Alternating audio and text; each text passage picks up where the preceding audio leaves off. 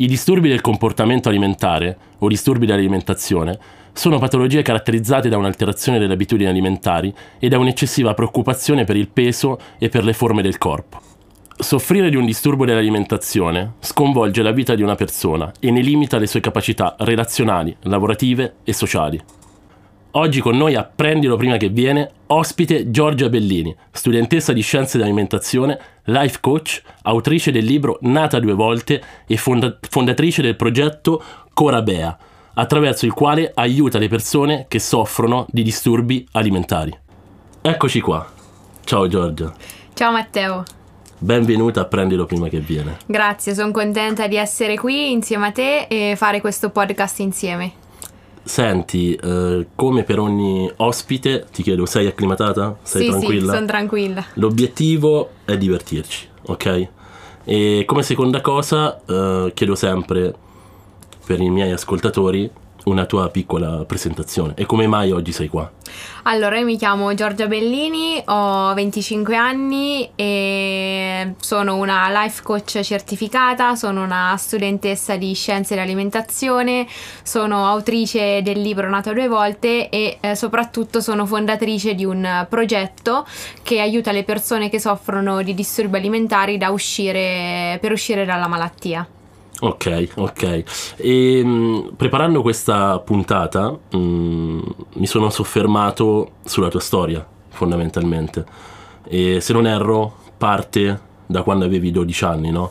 E quindi io credo che anche adesso, appunto, che ti occupi di queste cose, parlare un pochino, no? Da dove è iniziato un po' il tutto, come l'hai affrontato e ora che donna sei oggi e come aiuti le persone credo sia dal mio punto di vista molto stimolante. Quindi ti volevo chiedere appunto da quella tenera età come è partito un po' il tutto, se lo vuoi raccontare. Sì, certo, io penso che prima eh, bisogna spiegare anche proprio cosa sono i disturbi alimentari per far capire anche alle persone che in questo momento ci stanno ascoltando di cosa stiamo parlando, Certo. perché spesso ci sono degli stereotipi, dei stigmi, quindi ci tengo sempre prima a fare una piccola introduzione. Io ho provato nella mia intro, però non sono molto performante sicuramente come te, però ci ho provato, prego. Allora, cosa sono brevemente i disturbi alimentari? I disturbi alimentari sono delle patologie mentali.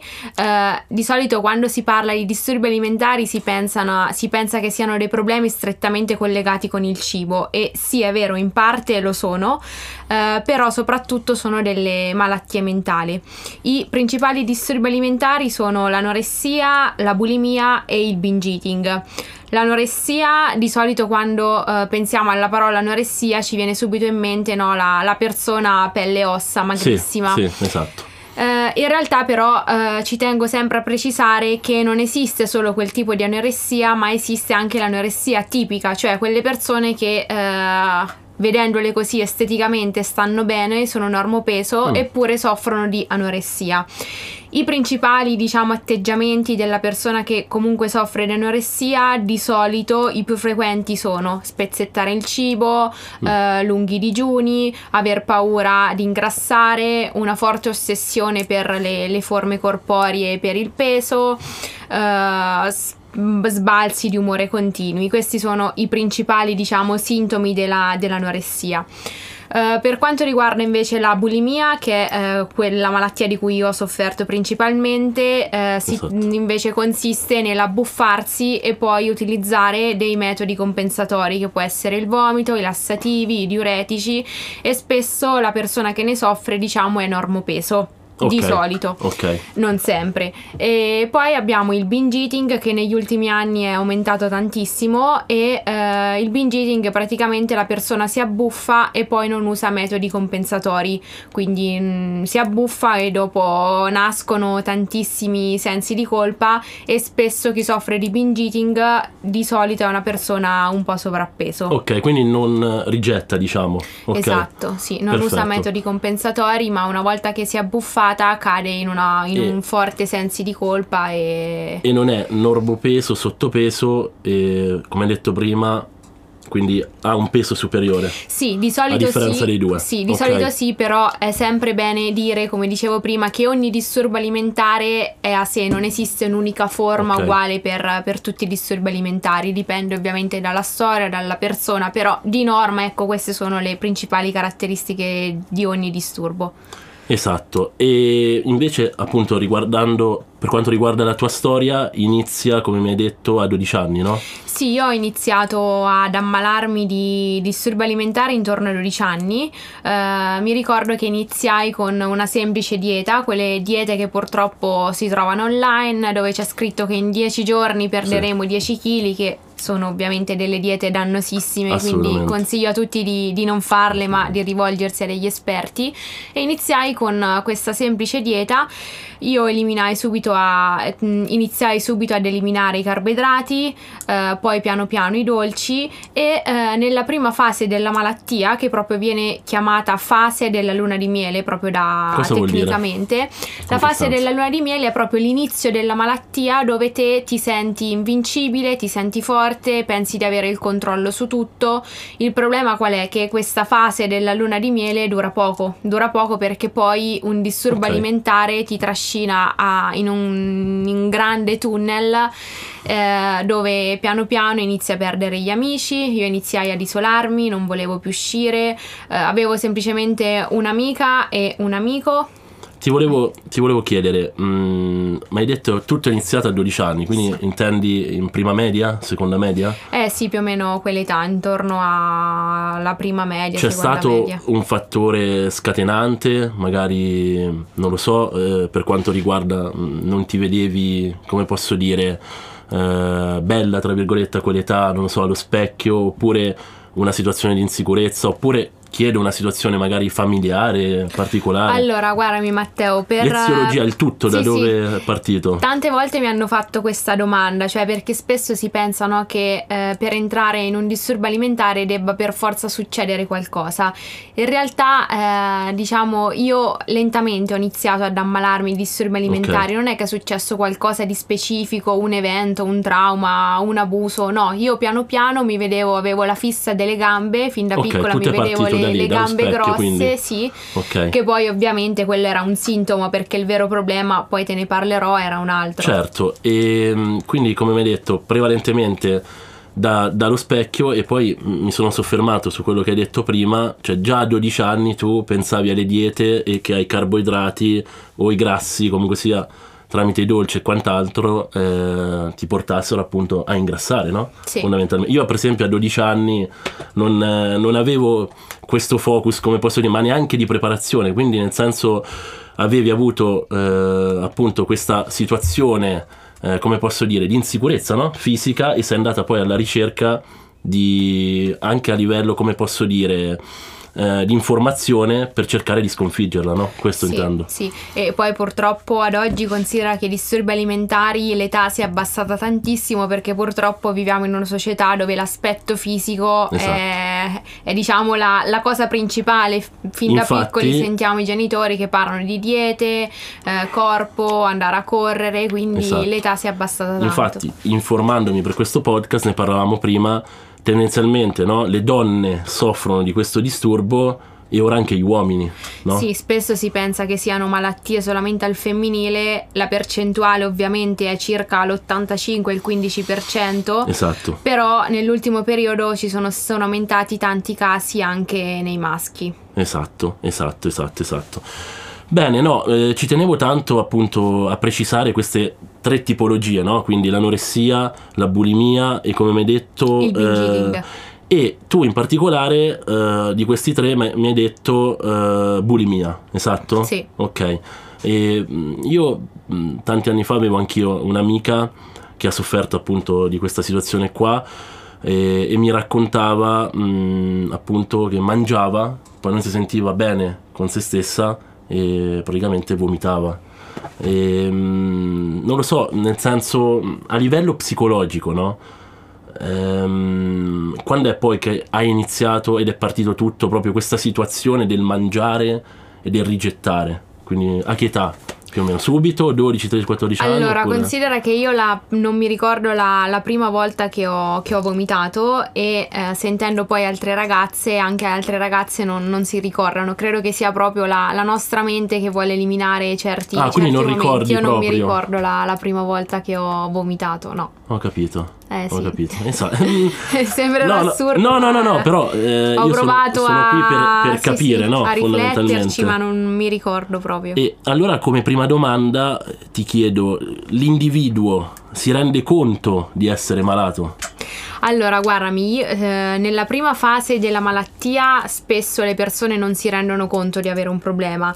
Nel mio caso, per esempio, è stata mia nonna la prima ad accorgersi che c'era qualcosa che, che non andava, eh, perché un giorno io eh, mi stavo, di solito chi si abbuffa lo fa di nascosto perché si vergogna, io un giorno ero in cucina, non mi ero resa conto che era entrata mia nonna da dietro, mi stavo abbuffando con un pacco di biscotti e mia nonna eh, mi ricordo che disse secondo me questa ragazza è bulimica e io a quell'età non sapevo nemmeno cosa significasse la parola bulimica quindi mi ricordo che andai su internet a cercare cosa significasse e mi ritrovai completamente in quella descrizione Mm, mm. quindi è stata mia nonna la, la prima ad La prima, come posso dire, a, a sentenziare un Sì, po' la questione. sì. E, e da lì, diciamo, hai avuto la prima dinamica in cui, tra virgolette, forse ti sei preoccupata.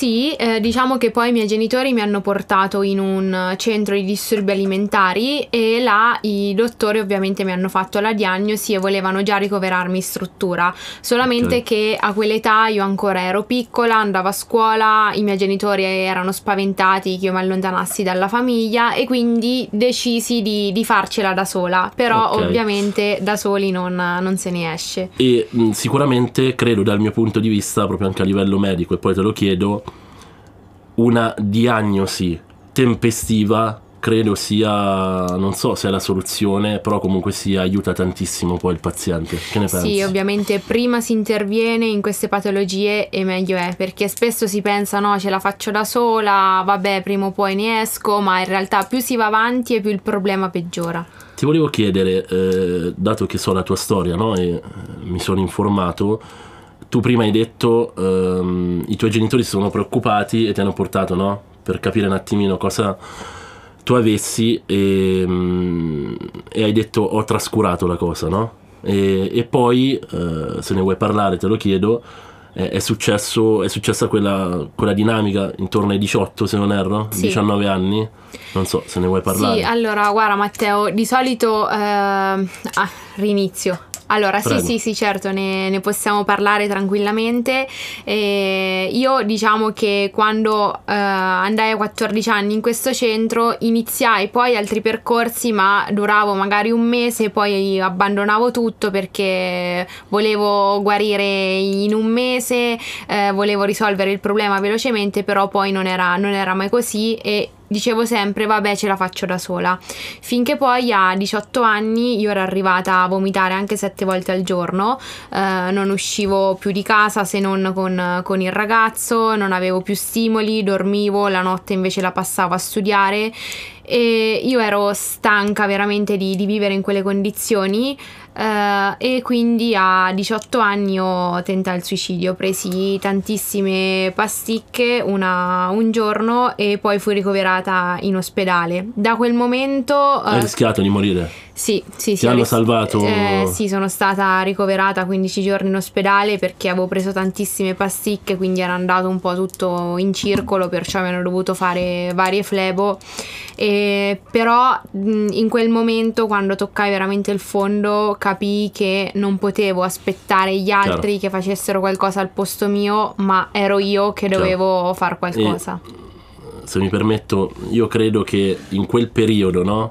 Poi anche per esperienze, eh, il non aver accettato magari la diagnosi, magari appunto questo problema, ti ha portato no, a trascurare un po' il tutto e forse anche con una mentalità giovanile eh, hai detto sono forte, ce la posso fare da solo, da sola e poi è successo quello che è successo. Sì, Quindi la ma- non autoaccettazione del problema, prego. Sì, ma chiedere. sai anche qual è il motivo per cui eh, è difficile uscire anche no, da, da queste patologie? Perché spesso i disturbi alimentari ci proteggono e nascondono dei dolori molto più profondi eh, e il cibo noi spesso lo utilizziamo proprio come mezzo per anestetizzare queste emozioni. Io per esempio Ok. quando eh, soffrivo, io soffrivo molto la, la solitudine, quando sentivo quel grande vuoto utilizzavo il cibo per riempirlo perché non riuscivo a sostare in quella eh, bruttissima emozione. Quindi è anche per questo che è difficile Ehm, uscirne. Infatti ti volevo chiedere perché informandomi su questi disturbi, io credo, poi magari mi smentirai, forse parte tutto dall'aspetto psicologico. Infatti tu adesso mi hai detto, no?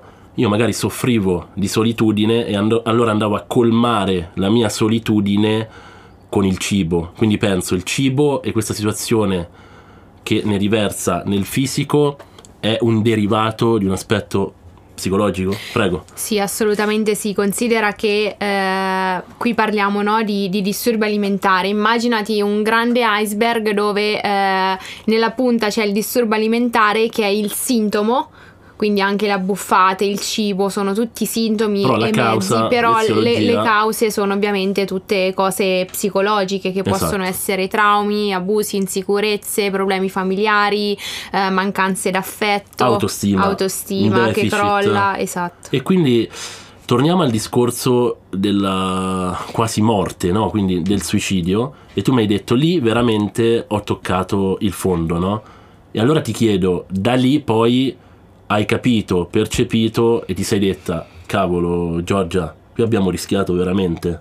Sì. È ora che accetto questa dinamica e la porto avanti. Prego. Sì, io là mi sono resa conto, come, come dicevo prima, che non dovevo aspettare gli altri che facessero qualcosa al posto mio. Perché ti dico questo, chi, chi sono questi altri?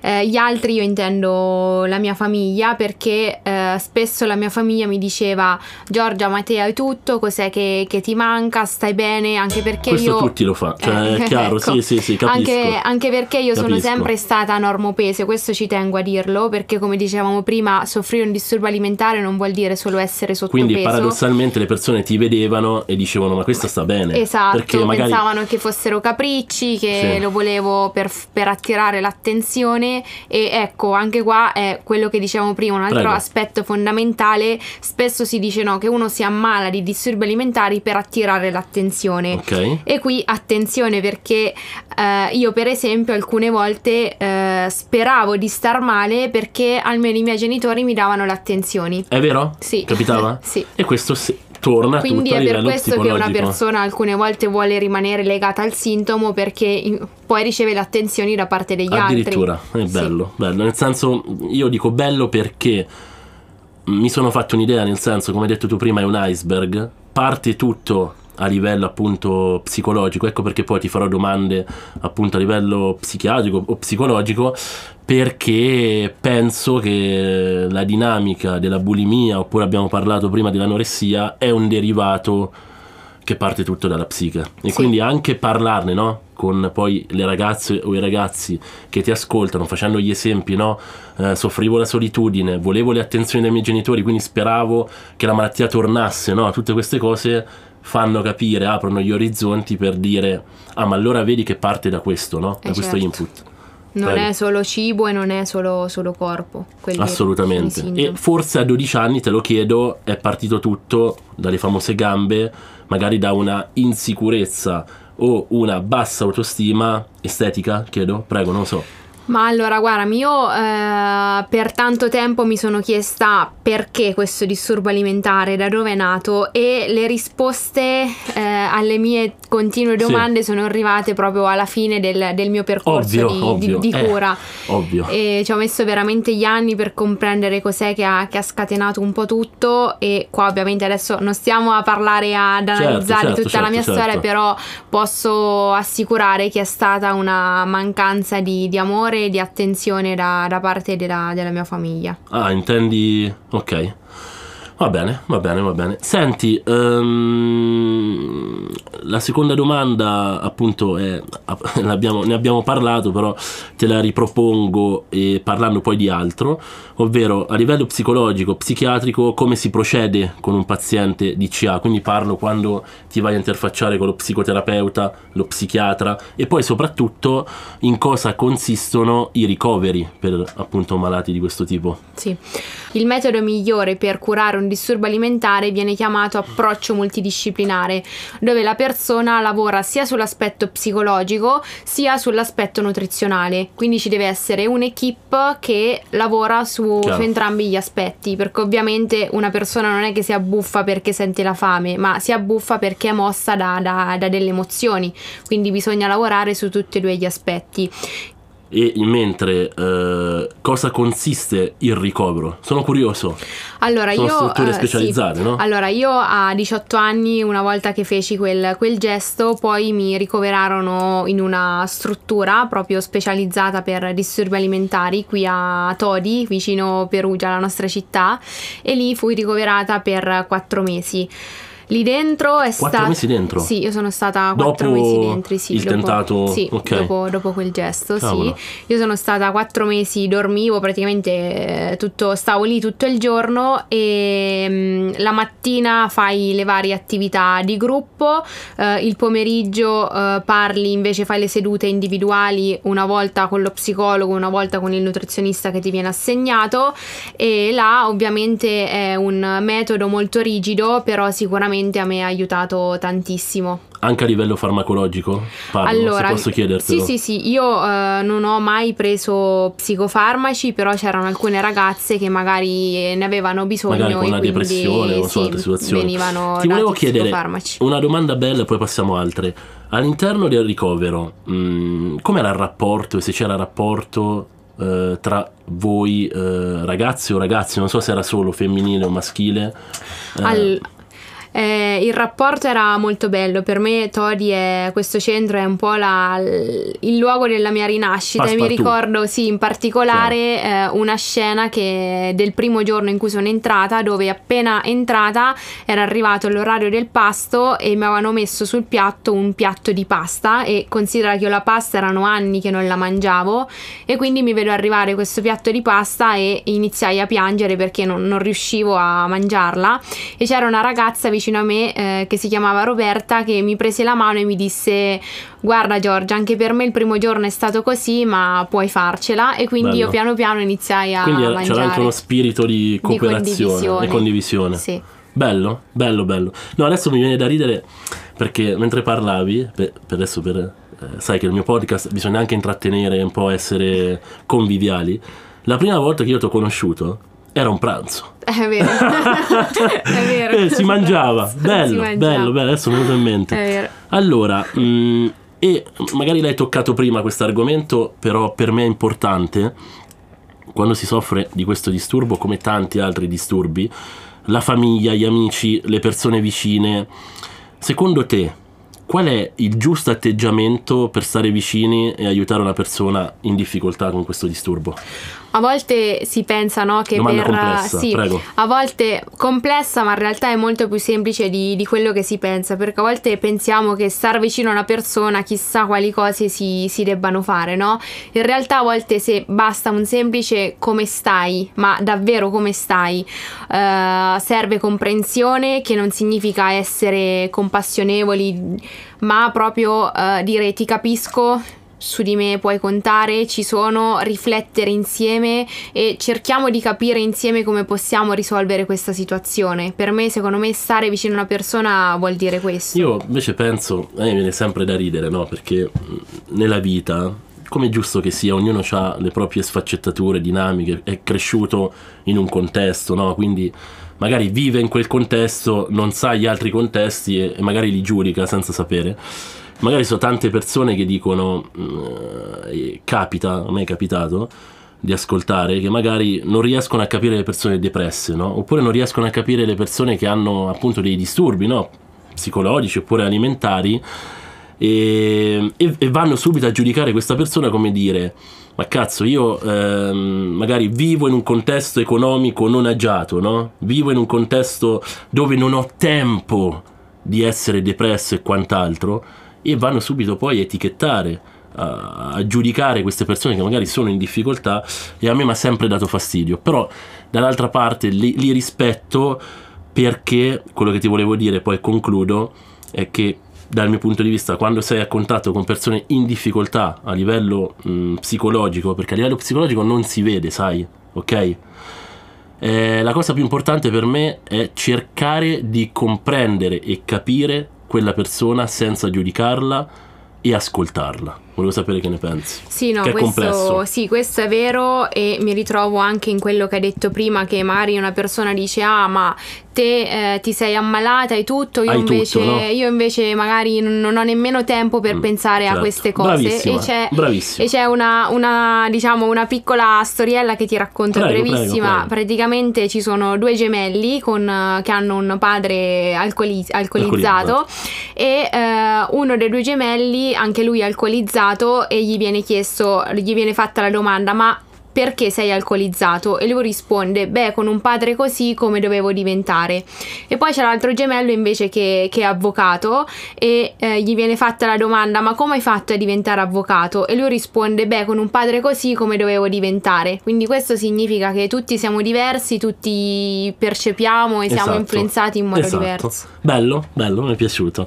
E, um, passiamo a un'altra domanda che mi ha fatto molto riflettere e sicuramente tu sei la persona giusta per rispondere, ovvero mh, una caratteristica quasi sempre presente in chi soffre di un disturbo alimentare è l'alterazione dell'immagine, no? ne parlavamo anche prima, corporea, che può arrivare ad essere un vero e proprio disturbo.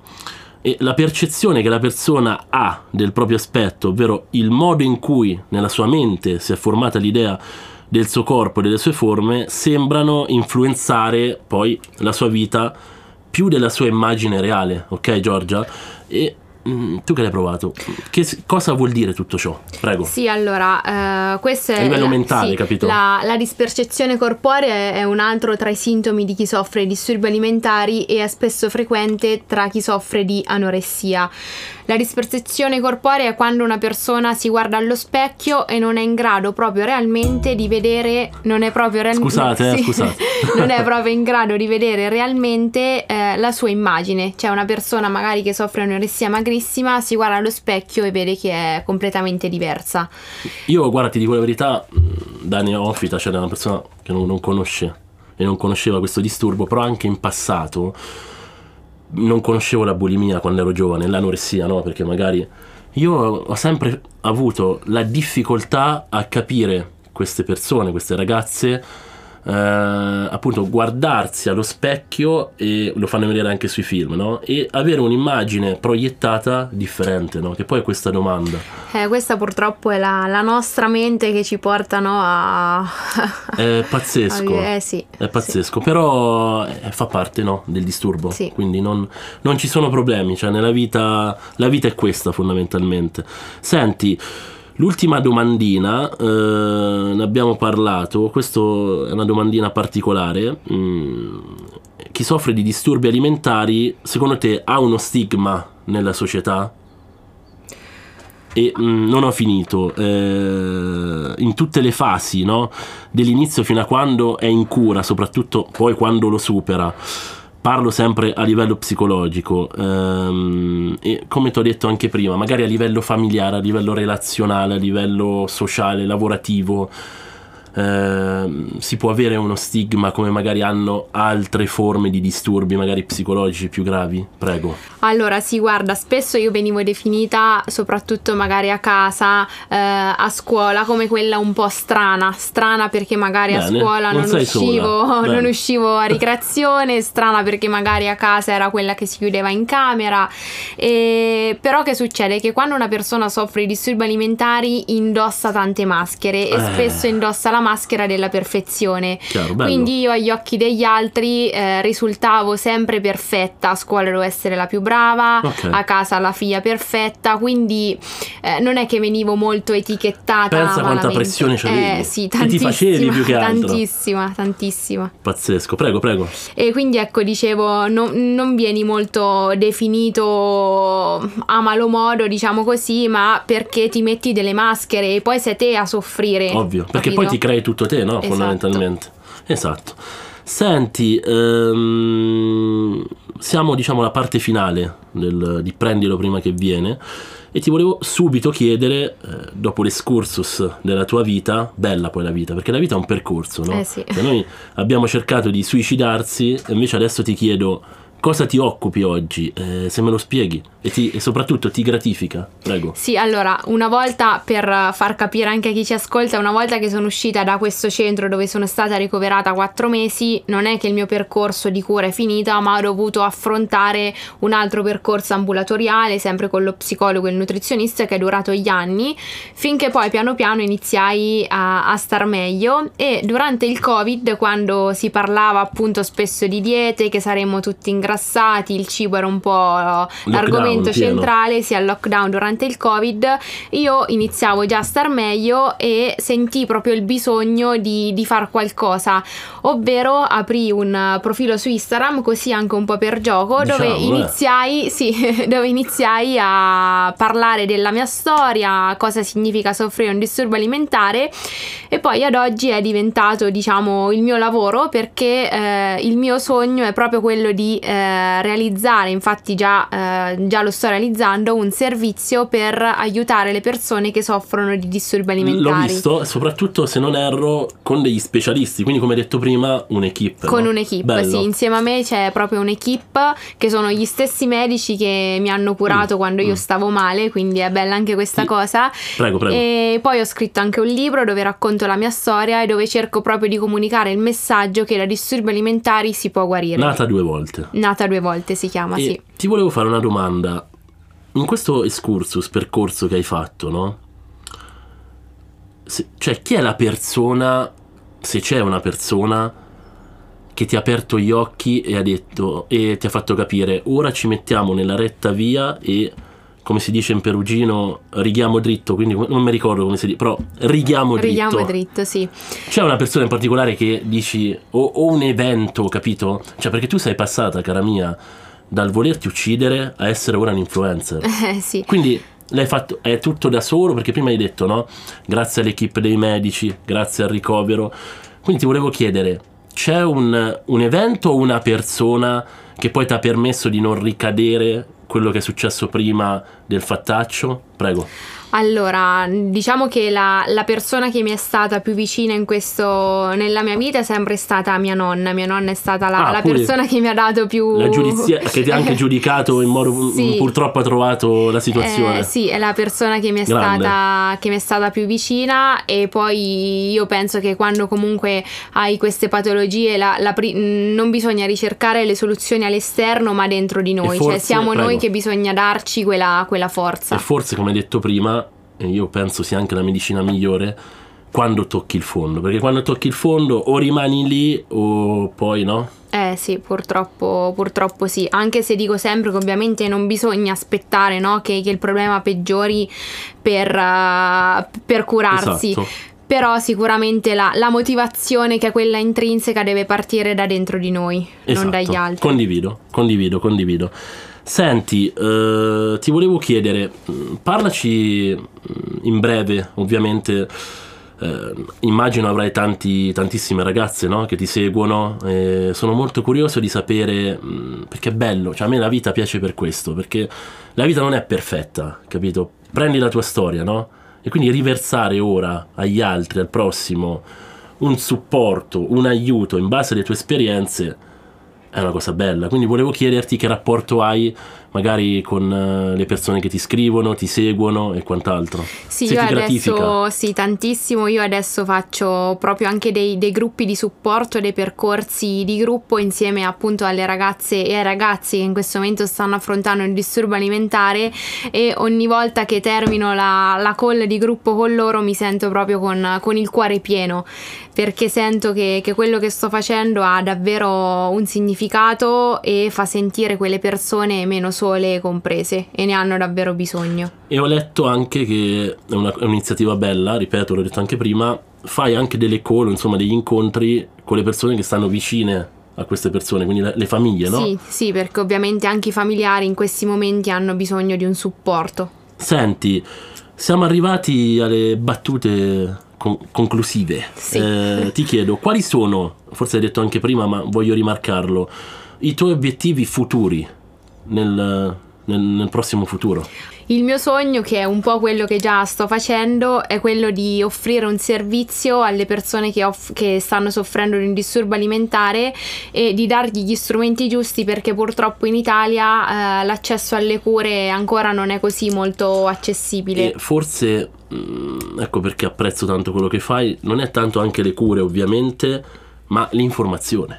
Sì, Cioè, questo per me è un l'informazione, problema- la sensibilizzazione. Sensibilizzazione, informazione, perché magari tante ragazze non si rendono conto, no? O ragazzi che hanno un problema di questo genere, eh, eh, non lo so, questo è quello che penso io, prego. Sì, sì, no, è vero, è importantissimo. Per esempio, vado anche a fare un po' di prevenzione sulle scuole. Ah, è e vero? eh, sì, Carino, e proprio bello. due settimane fa c'erano alcune ragazze che mi dicevano: Io mi abbuffo e vomito e Mm. non sapevano di avere un disturbo Lo vedi? alimentare. Lo quindi vedi? questo, Questo è è importantissimo. importantissimo. Sì, Bello, non sapevo che vai pure nelle scuole. Superiori, medie? Eh, medie e superiori.